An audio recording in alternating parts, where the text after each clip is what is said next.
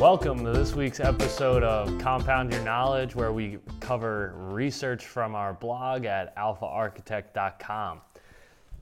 This week is a unique week in the markets. We had uh, today is Friday. Yesterday on Thursday, we had the markets down 10%, which was the most the markets went down in a single day since 1987. I saw that stat. That's pretty good. Um, so the markets open, they immediately close them due to uh, uh, limit down. Uh, the market went down more than 7%, so we had to put a pause and tell everybody, breathe.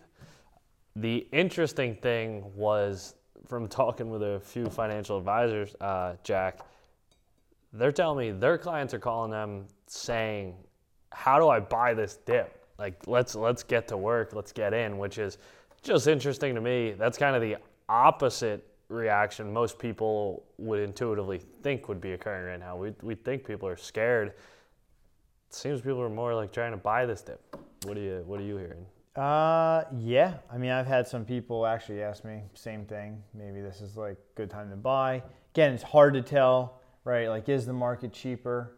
Well, yeah. If if the E stays the same in the PE, and the price drops by thirty percent, then yeah, the market's cheaper. Yep. Right.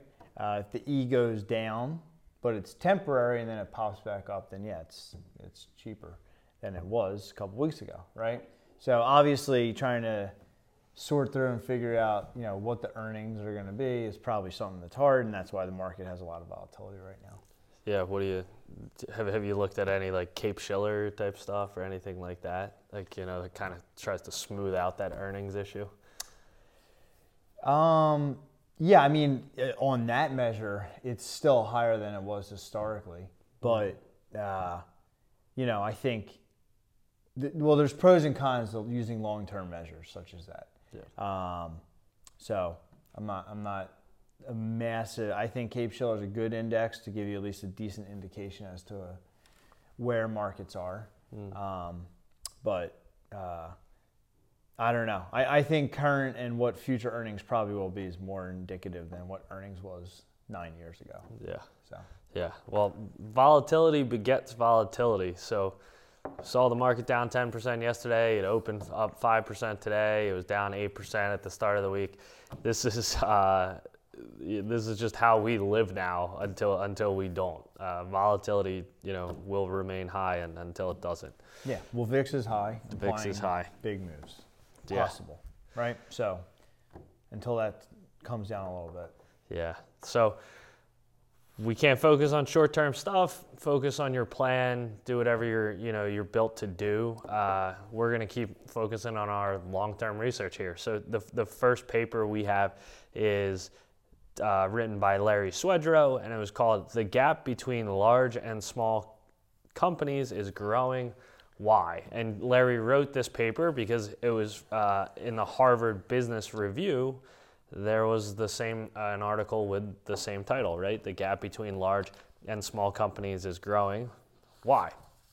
Larry set out to, in a sense, prove uh, whether this is true or false using some other data provided by DFA that the Harvard Business Review did not look at.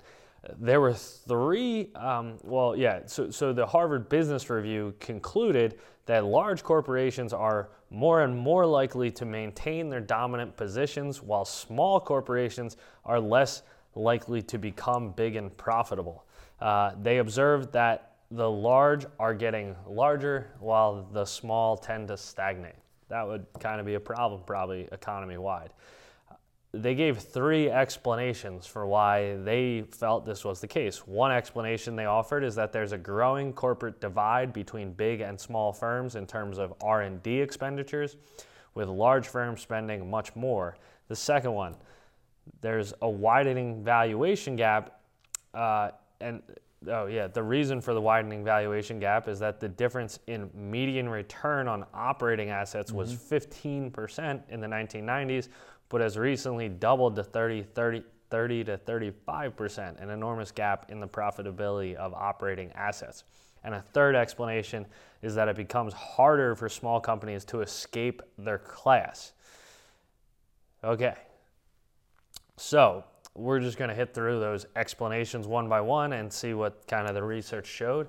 Uh, starting with migration, right? Uh, that it's it's it's harder for smaller companies to escape their class. Jack, did you have any uh, takeaway from from Larry's research on that?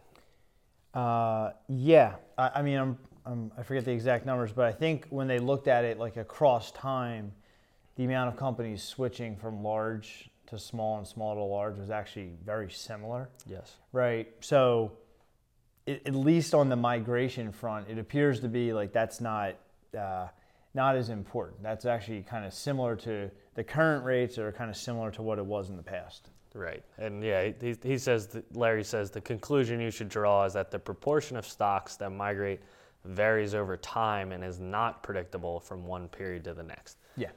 Which is something probably true in a lot of research, right? Like something you got to be aware of when you're comparing data sets. Yeah. Um, profitability. The authors of the uh, Harvard Business Review study noted the profitability gap between large and small companies in the US has widened dramatically over the past 25 years. That's something that intuitively I you know you I think you want to think is true. It sounds good. Large companies are more profitable than small companies, but yeah, what did what did the research say on that, Chuck? Yeah. So, well, first off, they looked uh, what they. I mean, that stat that Harvard Business Review found was kind of like in the U.S. Right. Yeah. So then Larry, uh, they looked international, and found you know in international companies, it's actually about the same, right?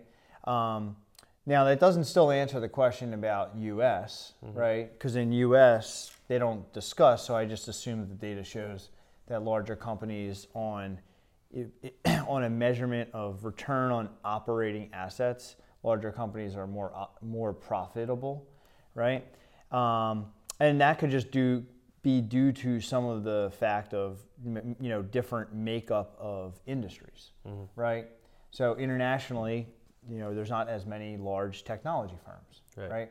And depending on what you qualify and quantify something as an operating asset, right, you might have higher return, right? So does Google calculate that you know their top engineer is an asset to the firm and put that in, in a value and say, oh well, here if we had to put a book value or a value on, you know, Joe Smith, the top programmer, is that included in assets? I don't know if that is Right. right? Um, so that's probably you know across different industries, you're probably going to get different ROAs. And in general, one of the things that's true about technology is you don't need as much physical hardware assets, Yeah. right? Yeah. So Right. Um, yeah, and, and, and they, they make the point that Jack was getting at. Uh, before drawing any conclusions from data, you want to make sure that the findings are not only persistent but pervasive around the globe, right? So the Harvard Business Review, to Jack's point, only looked at the U.S. Larry uh, tried to take a look around the globe to see if it was persistent um, or, and pervasive. The answer uh, in, in Larry's research was, was no. That was kind of U.S. centric view. Maybe it was because of tech stocks, as Jack said. Um, the the third uh, reason uh, or third claim of the paper is that large companies are increasingly likely to maintain their dominant positions over small companies. The authors conclude that the primary reason for this is the widening gap in research and development expenses between large and small companies. For example, the authors state that the average large company spent 330 million in research and development, while the average small company spent only 6 million. What do you think of that, Jack? yeah, I mean, so what they do is, you know, this is pretty standard. Is obviously, not surprisingly, if you are a smaller firm, you're going to spend less money in R and D mm-hmm. Than a massive firm like Google, right? Yeah. There's there's no way you can expect a small firm to compete on a dollar basis with Google Mm-hmm. Right. for research and development. Like, Right. so they state that fact, and it's true. So what Larry does is he says, well, hey, let's look at R and D as a percentage. I forget if he does assets or To, to operating expense operating ratio. operating expenses, right? So you have Yeah. to scale it by something. Yeah. So if you scale it by operating expenses, what you see is they're actually pretty similar Yeah. right? which makes sense, right? So as you get larger, in general, you have to spend more money in art research and development, which is a true fact. Yeah, yeah, yeah. But Lar- just just comparing like large cap R and D and micro cap R and D is like comparing apples and oranges. Right, right. Yeah, a, a company with ten billion dollars in revenue certainly is going to be able to spend more than a company with a million dollars in revenue. Uh, Yeah, The micro cap uh, payroll firm's not spending uh, 300 billion in R and D Right. this year. right, right. Yeah. So, so this is kind of intuitive. Uh, you know, I mean, I think Larry did a great job uh, taking, uh, you know, analyzing some of this uh, more holistically. He shows the equity returns, the annualized returns for small cap versus large cap, large cap across both U.S. and international developed over the past 20 years. Um, small caps have added about 3% annualized over the last 20 years. Um, emerging markets, it was uh, about equal, uh, slightly less for the small caps. Any anything to comment there, Jack, or to add? No, I mean that's just a fact. Um, Been a uh, been a brutal run recently for Yeah. smaller caps. Yeah, recently hasn't done well, but uh, that's going to happen. Yeah, that is going to happen. Okay, so um, yeah, se- seems that's kind of bunk. Uh, the gap between large caps and small cap companies is growing. Uh, uh, Or not bunk. It's just, I would say, given if those are your reasons, right? Like the change actually is the same. The R and D over expenses is the same, and then if you do uh, profitability by operating assets, you know, internationally that's not the same. yeah. So in the U.S. that's still true, Yes. right? But then, as I mentioned, you know, you have to really think about what an operating asset is Yes. and whether or not those companies are doing it. Yes. This is this is the academic in Jack. He wants to make sure it is it is it is right. But it should I'm it should be yeah. somewhat right intuitively. Like if you go back to like microeconomics, right. right? If you if you pretend that you have a business Yeah. that can return hundred percent Yep. on an asset, you're, more money is going to go into that industry to bring that operating like it's just microeconomics 101 right Yep. if something can return 100% on an investment Yep. you're, you're going to have a lot of people putting money into it which is going to drive that down Right. so again on the roa side i think part of that's probably due to the way you, you cla- classify and categorize operating assets Yes. Good. Um, the next paper we have uh, is titled "The Case Against REITs." It starts surveys often reveal investor behavior that is challenging to understand. For example, there was an investor outlook that highlighted the following. Yeah, this was in the second half of 2019. 65% of institutional investors believe that real estate is overvalued and a correction likely to occur in 2019, 2020, or beyond. I mean, if they actually said 2020, that, that would have been a great call, right? Um, with the correction we're seeing right now. And then it also said, however, 45% want to allocate the same amount of capital to real estate, and 28% want to allocate even more. Uh, so this in this short research note, as the author goes on to say, we will investigate if real estate stocks are attractive for diversifying an equity portfolio. Jack, uh, let's just go back to those two stats they start with at the top because I think kind of both things can be true. 65% of institutional investors say real estate's overvalued, a correction's likely. Well, there's always, you know, at some point going to be a correction, yep which we're living right now. mm-hmm. Uh, and I actually looked just before we hopped on, roughly speaking, I looked at VNQ versus the market over the last three months. VNQ was down 18%, the market was down 20%. So, you know, Similar. Similar. Uh, and then, however, 45% want to allocate the same amount of capital to real estate or even a little more. But again, to me, that just kind of makes sense. I mean, you kind of have a model and you Yeah, I mean that's kind of saying, hey, yeah, maybe it's overvalued, but we're just going to stick with what we got because it's probably it's you know it's hard to time factors, time specific returns on asset classes. So Yeah. Even though they might be somewhat contradictory, it's probably just people don't want to try to deviate from the benchmark Right. from whatever that target weight is. Yeah. Well, two yeah, t- t- two things can both be true at the same time. Yep. Um, uh, okay, so uh, he, he started off with essentially do REITs uh, add diversification? Um, they found the correlations exhibited similar trends. Real estate stocks were correlated across markets, and correlations of the stock market were between 0.6 and 0.8 percent on average. Um, what do you what do you think of that, Jack? In terms of like Yeah. So I mean, well, first question is okay. If I'm going to add REITs, so if I have an all equity index, the question is, and what the this paper and blog is trying to answer is, if I start with all equity, if I add REITs, do I get any benefit from doing so? Yep. Right. So first thing you want to do is you want to look at correlations. Right. Mhm. If the correlation was one, you'd be like, well, that adds literally nothing.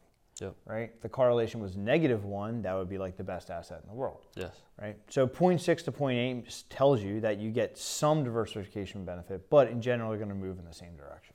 Mm, cool. Um, all right. And then they went on to explain the, the uh, diversification benefits from investing in REITs. Um, and, and he went into what partially explains the performance of REITs. Number one, size, and number two, bonds. You have anything to add to that, Jack?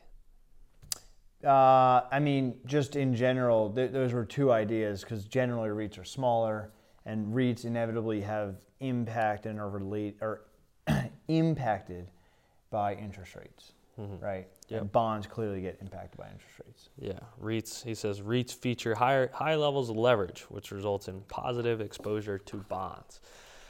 Um. Um, and then it goes into what are some of the alternatives. He lists equity income. Uh, U.S. REITs currently yield 3.03% compared to 3.60% for a U.S. dividend strategy and 4.83% for high yield bonds.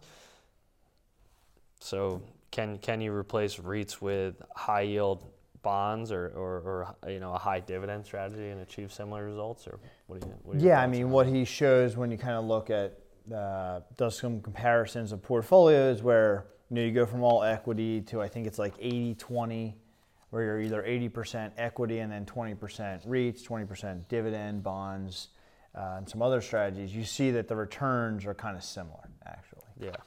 Um, meaning, essentially, by just allocating towards you know a high dividend strategy, it kind of was similar to adding REITs. Yeah, yeah, yeah. The the conclusion gets to despite REITs featuring only mos- moderately positive correlations to stocks, the diversification benefits were marginal over the last 30 years. Stated differently, real estate stocks are just not unique enough and introduce additional unnecessary complexity for asset allocation models. Furthermore, asset class is largely a bond proxy and has benefited significantly from declining interest rates over the last 30 years. Given that bond yields have reached zero or negative levels in many countries, this likely makes the outlook for real estate less appealing. What do you think of that, Jack? Yeah, I mean, well, it's, Tough first one. off, I don't know what's going to happen in the future, right? Right. Uh, so you Since know, this paper, this paper was written, I don't know, month ago or so, something like Yeah. that, and, But, um, interest rates have dropped I- again. yeah, I mean, h- high level, uh, but even as you saw over that month, right? Yeah. So let's just say it was written a month ago, yeah, it was. right? Yeah. We saw interest rates drop from you know the ten year was around one eight one seven. Yep. Now it's 0.8, 0.7, Yeah. right? So 1% drop. And even in that thing whereby you would expect REITs maybe get a little bump, right? Um, uh, you see that they still had a similar drawdown Yeah, to the market, yeah, right? Um, so REITs are they're just an interesting asset class. They're kind of like equities, kind of not. Um, and depending on your view on it, right? So you could write the same thing and flip it and be like, oh well, this is the case against you know high dividend stocks, and be like, oh, I should just put REITs in, yeah, right? So you get some diversification, benefit, but not a ton, yeah, right? yeah, yeah. Um, but no, no different than if you put more di- more stocks that are just paying high dividends in your portfolio, Right, right? When the market goes down, the high dividend stocks still go down right. on average. Yep, yep. As as as we're seeing, as we started, VNQ, the Vanguard REIT ETF, down 18% or so over the last three months. Market down 20% or so. So uh, over the last three months, sorry. So uh, so yeah, maybe it helps. It's interesting, but it definitely has equity-like components. If you're truly looking for something totally different, you know, totally diversifying, you probably got to go somewhere else. True. That's probably true. Probably true. Okay, that's what we got for this week, guys. Uh, we'll we'll see you again soon. The views expressed in this recording are the personal views of the participants as of the date indicated and do not necessarily reflect the views of Alpha Architect itself. Nothing contained in this recording constitutes investment, legal, tax, or other advice and should not be viewed as a current or past recommendation or a solicitation of an offer to buy or sell any securities or to adopt any investment strategy. The information in this recording is based on current market conditions which will fluctuate and may be superseded by subsequent market events for other reasons. Alpha Architect does not resume any duty to update forward-looking statements. The information in this recording has been developed internally and or obtained from sources believed to be reliable. However, no representation or warranty, express or implied, is made or given by or on behalf of Alpha Architect as to the accuracy and completeness or fairness of the information contained in this recording. Any liability as a result of this recording, including direct, indirect, special, or consequential loss or damage, is expressly disclaimed. Copyright 2018, Alpha Architect LLC, all rights reserved.